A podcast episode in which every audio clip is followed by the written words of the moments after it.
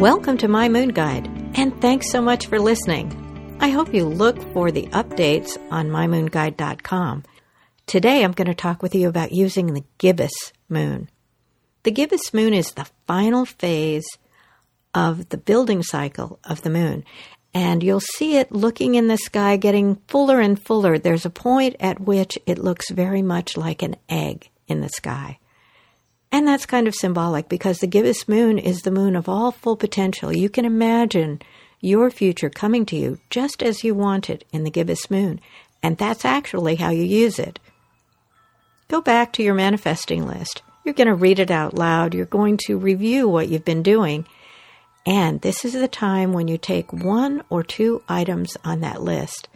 You find a place to relax and you fully and completely imagine that future as yours, as a reality. This is good use of the imagination.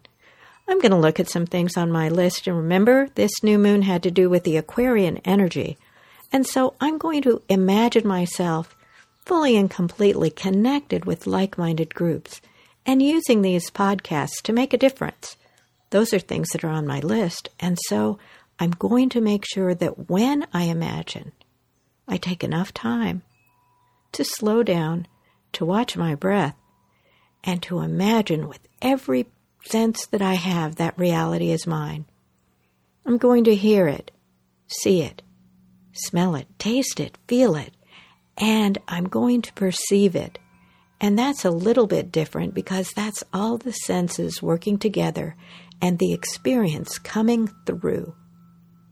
This is how you use the gibbous moon. And this is also a good clue on how to use your imagination. Now remember, part of using your imagination is when you see it fully and completely realized, you'll know the next indicated step to bring it into reality and make it happen. So read your list, use your imagination, and the third step is that you let go of the list, knowing that what's yours is going to come your way. So you can either burn the list or you can plant it in the ground, just like you would a radish or a tree, and imagine it growing fully and completely and bringing your way. What's yours? Those things on your list. Remember, this comes to you easily and pleasurably for the benefit of all concerned. Remember that on the twelfth of February, that's Wednesday, Mercury goes back into the sign of Aquarius. Listen to that podcast I did on Mercury. You'll find it very interesting, and it'll give you some tips on how to use this retrograde. We're coming up to a full moon when the moon is in the sign of Leo and the sun is in Aquarius.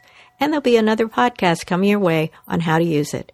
Until then, this is Suzanne Lennox with My Moon Guide. Bye for now.